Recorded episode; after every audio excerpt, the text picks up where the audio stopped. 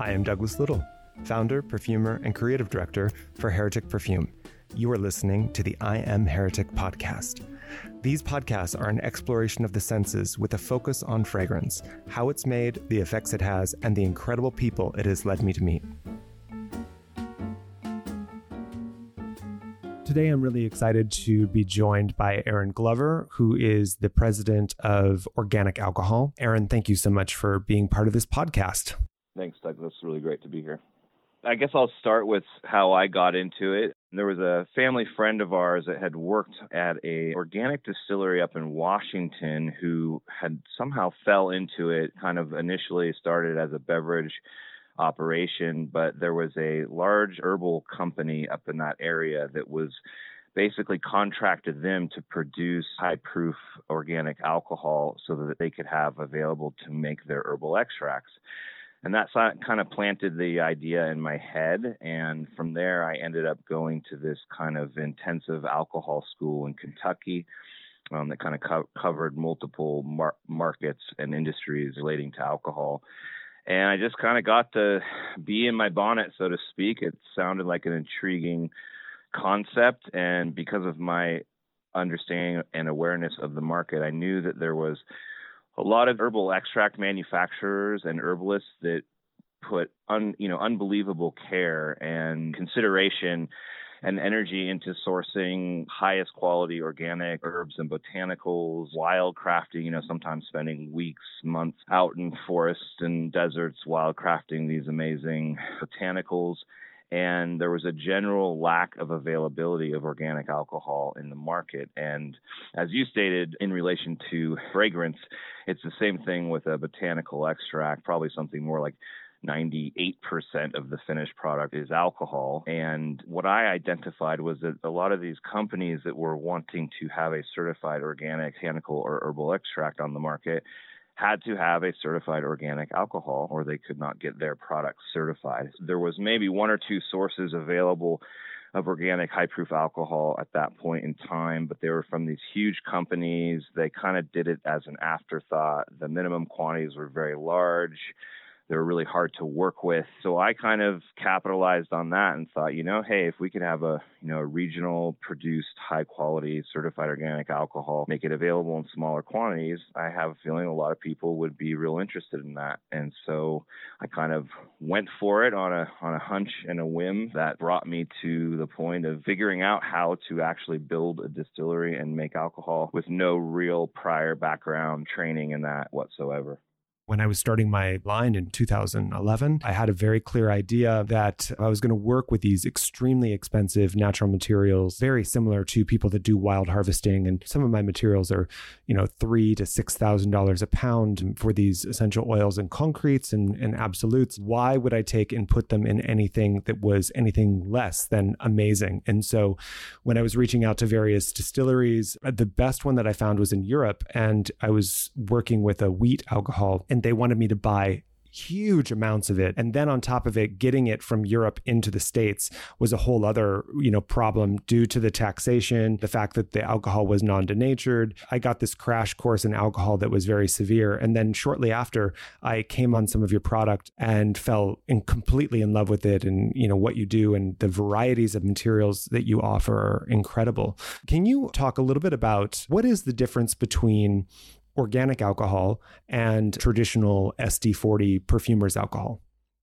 Pure alcohol or ethyl alcohol, and it can be a variety of things all the way from, what you would get in your bottle of vodka at the liquor store to the high-proof food and pharmaceutical-grade alcohol that we primarily sell, which is generally in that, 95% or 190 proof realm, which tends to be more applicable for manufacturers because people want, as a solvent, which alcohol is, you want as much alcohol available and as little water as possible. And that's why, a lot of people that do go and buy vodkas and things like that. Oregon, we're lucky because you can go and get Everclear, which is 190 proof. Your formulations, whether you're doing an extraction or what have you, in all the different myriad of ways that alcohol is used as a solvent, you essentially are losing a lot of potential value in the constituents, botanical or otherwise, that you're going for and doing the extractions. And so pure alcohol is really simple. I mean, the process in creating producing organic alcohol is really not much different than, you know, what moonshiners have been doing and humans have been doing for really thousands of years. It's a simple process of natural fermentation and then a process of distillation. And natural fermentation is really, you know, very simplistic. It's yeast utilize sugar and produce a byproduct of alcohol. Traditionally, corn being a big one in this country, wheat, as you said before, from the European company is very common. Any kind of grain or fruit with a high sugar content or high sugar content potential can be used to do natural fermentation. All of the alcohols that you produce, are they non-denatured? So when we first started, we started with an organic corn alcohol, and that was the first thing we did. There was a lot of concerns, even with the certified organic corn, around cross-pollination with genetically modified corn and this potential for GMO contamination, even in certified organic crops. And they do a lot to make sure that that isn't happening. And so we started to kind of look for an alternative to an organic corn-based alcohol, and we ended up developing a really great relationship with Fry Vineyards out of kind of in the Hopland area of California. And they were one of the first organic and now largely biodynamic wineries on the West Coast. And we started basically buying large amounts of their wine from them. And we started bringing that in and distilling their wine and producing a grape spirit. And somehow, I think it really started with Jeannie Rose. She stumbled across this grape alcohol of ours and realized that it was just absolutely better than anything she had ever found. There's a fragrance quality in the grape spirit that's really unique. And I still think that our grape spirit is probably the most sought after in that space because it just happens to have these properties that seem to really work well with perfuming. It's important for people to understand that the products that you create are mainly being used for creating tinctures and, you know, medical type of products that are being made from herbs and whatnot. And then that there's also, it's being used by perfumers. And so it's very important, the aspect of product that you make being non-denatured. And there's so much confusion in the market with what is denaturing and why is it done. But then there's the government aspect of it, which I think is also really interesting for people to understand because it's so much deeper than just being a non-denatured or denatured alcohol.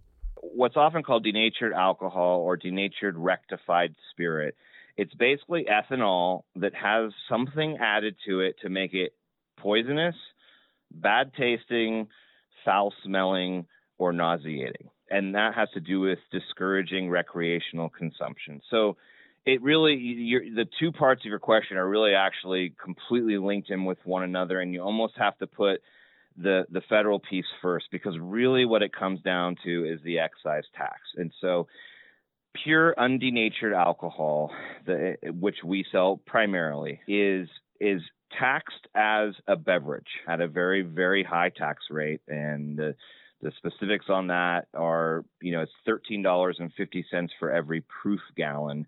So if you're talking about 190 proof or 95%, that's $25.65 in excise tax for just the federal excise tax for that alcohol.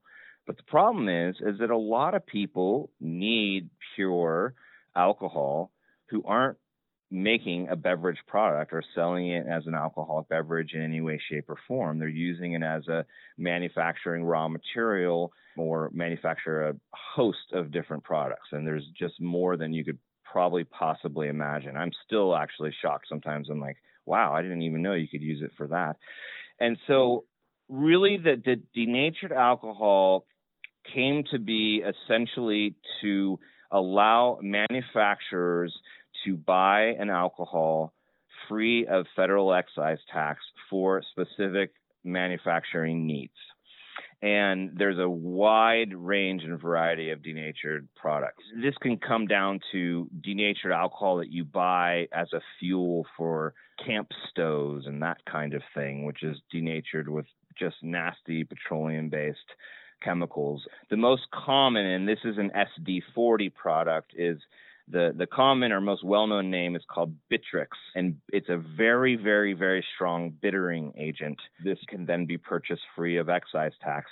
But in producing certified organic alcohol, almost every approved denaturant out there is not approved for organic standards. We can't produce a Bittrex-based denaturant and call it certified organic. One of the original terms was methylated alcohol, which means they're basically adding methanol, concentrated methanol, into the alcohol to make it denatured. And again, in certain industrial application, it's fine. It makes sense. There's nothing wrong with it. But once you get into the realm of food, flavoring, and cosmetics, body care products, most of these denatured formulas won't work for that because they have, either a mild or severe toxicity component to it, or an extremely nasty smell. There is a whole host of denatured formulations that are approved by the Tax and Trade Bureau. So SD means specially denatured, and there's two categories of denatured alcohol. There's fully denatured alcohol, and then there's specially denatured alcohol. And fully denatured alcohol is things like isopropyl alcohol. There's a formula called A12, which is denatured with N-heptane. There's alcohol denatured with methanol, benzene, things like this, which are all very toxic, that you can essentially buy as an industrial alcohol. You don't even need to have a permit for it or anything. Now, the SDs are the specially denatured alcohols. Those are formulations that are really more for the cosmetics industry more than anything else. And because a lot of people needed something in between, yes, we need the product. We can't pay this ridiculous excise tax. And so there is now available some formulations, and the ones that we did carry for quite a while are the SD38s. So those are actually specially denatured products that are denatured with basically pure essential oils. And we did for quite a while carry a line of alcohol denatured with certified organic essential oils that qualified as denatured alcohol. We had a lemon, a lavender, a bergamot, and a menthol. Those were the formulations that we did and sold for a while. But we, probably partly on us for not, kind of marketing or focusing enough on sort of who those would really be valuable for. We did temporarily discontinue the line. We just weren't getting quite enough traction on it. But my original idea was that a lot of these perfumers and cosmetic manufacturers, they could buy, they would be able to buy an SD38 formula, one of these alcohols denatured with pure organic essential oils, and use those in their formulations, and that would save them the excise tax. But I think that for perfuming, it's challenging, and I'm not a perfumer myself, and so I won't pretend to be an expert. You can probably speak to this much better than I can. I think that for some people, it was really fantastic. We had companies making things like breath fresheners and hairsprays and mouthwashes and things like that, where these formulas worked really well. But I think for perfumers, it was too challenging to work with that base, because essentially you had to formulate. So if you bought an SD38, say denatured with organic lemon essential oil, you had to have that lemon as part of your formulation for your fragrance. You can't get rid of it. It's in there. It's in the alcohol. And I think that a lot of perfumers, that because the quantities generally they're buying aren't so huge, it was easier for them to just pay the excise tax and not have to deal with the complication of formulating with these other ingredients. It's hugely problematic. When I was working on not only the Heretic collection, but when I was developing the fragrances with Goop, I sat with Gwyneth for many appointments where we would sit down and talk about the alcohol and about how important it was going to be to find an alcohol that was deeply transparent about the way that it was made, it's being organic, all of these things. And I was explaining to her that it was debilitating the natural denaturants that were available, because the ones that I had found at that time were rose, geranium, and lavender. And the odor profile of the alcohol was so intense that there was no way of getting around the odor profile for doing fine fragrance. And the thing that was so infuriating was when I was really digging deep into this, and I was going and actually I was working with a company out of the Central Coast that is They harvest grapes for table grapes mainly, and for making raisins. They're called Marion Farms. Gina, who runs that place, is incredible. She's a total genius. And I went up there, spent time with her, and we were looking at various formulas. And she said, look, I can help you submit denaturing formula to the government so that we can release the alcohol to you with your denaturants. So we were looking at, okay, so if we're going to make 4 fragrances, that these 4 fragrances will have, each one would have a different base that we'll submit to the government, which would be the denaturant for these formulas. But then it came into, it was a year process of submitting it to the government recognizing it coming back, it clearing. It became so problematic that, again, as you said, it was just so much easier for us to buy and to pay this huge tax on the alcohol that the government assumed that we were, drinking in our perfume room. So yeah, right. Exactly. I mean, and it's really unfortunate. And there is a lot of this in multiple markets that we deal with. It becomes a sort of unfair competitive disadvantage in a lot of ways. I often go to public policy conferences in D.C. I'm working with some of our state and national representatives on trying to influence and to get their attention on some of these things that are really essentially counterproductive in supporting business growth, which we can all agree on is good for the economy, good for our community, especially in supporting small businesses. So, there is a lot that can be done, but it's a long, slow, and tedious process. And we all know in business, you need immediate solutions. It's the nature of things. So like with a 38B formulation,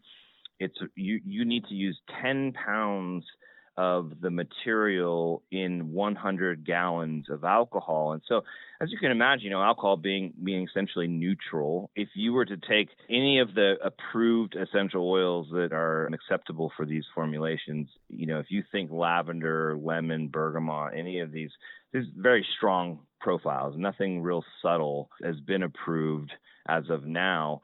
And you think about 10 pounds of lavender essential oil, and essentially, a little less than 2 drums of alcohol. Very strong. It's not a subtle thing that you can be like, okay, I can have this, very subtle lavender note and that will work and I can work around that. It's like, wow, I need to, this fragrance I'm creating has to be designed around getting punched in the face with lavender, because that's essentially what's going to happen. The thing that was fascinating too was, and again, getting into the kind of the legislation and the government restrictions on everything, when we were doing the pilot batches and I was working with a chemist and they were looking at my ratios. I use a very high concentration of my natural materials to alcohol. And my ratio is roughly about 20 to 80, 20 perfume materials to 80% alcohol, is that at that point, the alcohol became denatured. And so that was the other part to me that was just so surprising, was that even though the alcohol with the concentration that I'm at,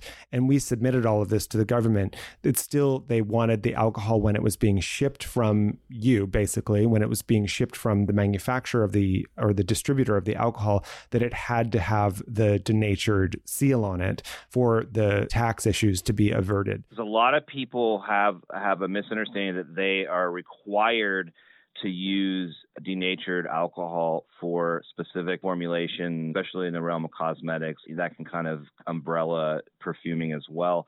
But it's really not true. It's that you have to use certain denatured formulas in order for them to be accepted in what you're doing and for you to be able to get a specially denatured permit from the federal government in order to buy these denatured products. It has to be kind of prescribed for your type of product or industry. Again, with the challenges around formulation and the fragrance profile to some of these denatured products, as well as having to get the permit, just absorbing the cost of the excise tax ends up being a much more simplistic way. But I think it's important for people to understand you are not required to use a denatured alcohol in order to manufacture or create fragrances or cosmetics or body care products. It is not a legal requirement. So I just wanted to make sure I clarified that point. Thank you. I think it's really important because, again, people make a lot of assumptions, as you said, that it has to be done a specific way. And, you know, doing these in small batches out of my studio in New York, I was able to finally make things in a bigger scale. Well, I salute you. I relate to that in a lot of ways. When I first started the distillery, because we're in a control state in Oregon, and all beverage products that you can distribute in the state have to be approved by the OLCC, the Oregon Liquor Control Commission. And I think in early 2003, I contacted them and said, hey, I want to put basically a certified organic version of Everclear on the liquor shelves, because I have a lot of customers, even though we're the only ones and had been for over a decade that provide 1 gallon quantities. That was kind of new to the market. We had a lot of people that even a gallon was too much. And once you add the ridiculous shipping costs because it's a flammable liquid and all that, we were like, you know, if we could get a certified organic, you know, in kind of the fifth size available in liquor stores, we have a lot of customers, you know, hobbyists, small kind of home users that would love to be able to go down and buy, you know, a fifth of our organic high proof alcohol. And essentially, literally, the guy laughed at me on the phone. I mean, he actually laughed out loud, and he was like, no one would buy that. No, we wouldn't approve it. And that was 2003. Things have changed substantially since then. It's a very different climate now. And I'm the one who's laughing really at this point. I went into it thinking, oh, you know, you produce corn alcohol is the common one. That's sort of what was generally available in the U.S. And that's primarily because corn is one of our largest subsidized agricultural crops. It's not because anybody went and really thought about it and said, oh, this is absolutely the superior thing to make alcohol from. It just is sort of built into the fabric of this country, and in some ways very nostalgic and very lovely. And you think about bourbon and how, you know, as the true American spirit, and, you know, you think about all that. And of course, you probably, you know, where I go with it is I think about the diversity of corn that was available in the Americas, and still is, thankfully, to a lot of really amazing people doing seed saving and preserving strains. But the reality is this industrialized, hybridized, and now mostly genetically modified corn crop, it's not the superior answer to anything. It's just kind of what's widely been available. And for me, having a lot of customers in making herbal extracts, they're like, no, it's got to be grain alcohol. It's got to be corn alcohol. And the reason they're insisting on that is because most of the early herbal literature refers to grain alcohol, not because it has some superior mystical property that makes a better medicine or a better formulation. It's because that was what was available. You know, if you look to Europe, you look to France, it's generally they're talking brandy, right? They're talking brandy and cognac because that's what was available there. And so, you know, I always like to dispel that for people. You know, now we have this beautiful wheat alcohol that's produced in Italy. We love the wheat spirit because it's the most neutral of all of our alcohol. And a lot of people really need that for their formulations. They want the least amount of flavor or fragrance as possible because they're just looking for that blank canvas. Our grape spirit probably has some of the most unique and noticeable character. In the flavoring industry, they call it flavor potentiator. These are natural characteristics that are imbued in the spirit that can actually add a unique quality or formulation opportunity to people that are making, you know, a whole range of amazing products. And again, the perfumers seem to really love the grape spirit. It seems to work really well for that. We have our organic cane spirit as well. And a lot of that is just economics. I think it's really fortunate. I mean, as corn was our largest seller for over a decade, it's definitely been replaced by cane spirits now because you need sugar and you need to feed that sugar to yeast. So in some ways, cane is really fantastic because whether it's sugar or cane juice or molasses, the sugar is already much more bioavailable. It's in a much more simplistic form, and there's a lot less required to convert those sugars into a way that the yeast can maximize in producing, metabolizing to produce alcohol. And so the cane spirit is great. It's not as neutral as the wheat. Got characteristics to it, but it's our least expensive of our organic line. So that's obviously really important for a lot of people in business because this raw material is very expensive. And now we've brought in a line of products which we refer to as our craft grade line. These are all alcohols that are produced, very much in small batch methods. All of our craft grade line right now are actually harvesting the wild and natural yeast that are in the soil where the crops are being grown. I mean, specifically for the grape spirit. And so the fermentation process is done with yeasts that are essentially part of the terroir of that land where those grapes are being grown, and then fermented and distilled all there in the same place. So there's a kind of magic to that. I think it's a real alchemy that kind of provides some really unique and special qualities to that alcohol. We're also now bringing in some kind of more exotic and unique spirits. We brought in a lychee alcohol, which I'm, by the way, totally obsessed with. You okay, awesome. Yeah, a bit of a spoiler alert for listeners is that this will be a key component in a fragrance that will be coming out from us in 2020, which may be called Dirty Lychee, and that alcohol that you're making is spectacular. Oh, well, thank you. And that is amazing, and I would love to get my hands on some of that. And I'm more than happy that we can do some alcohol for fragrance trades anytime. Done. And so these alcohols, the lychee, the coconut, so these are made through the fermentation of these materials? Yep, it's basically you're feeding coconut to the yeast for your coconut alcohol, and once you go through the natural fermentation cycle, which is usually 3 days to maybe a week, depending on a lot of things, a lot of variables and factors. Because really, again, there's very little we can do in the fermentation process.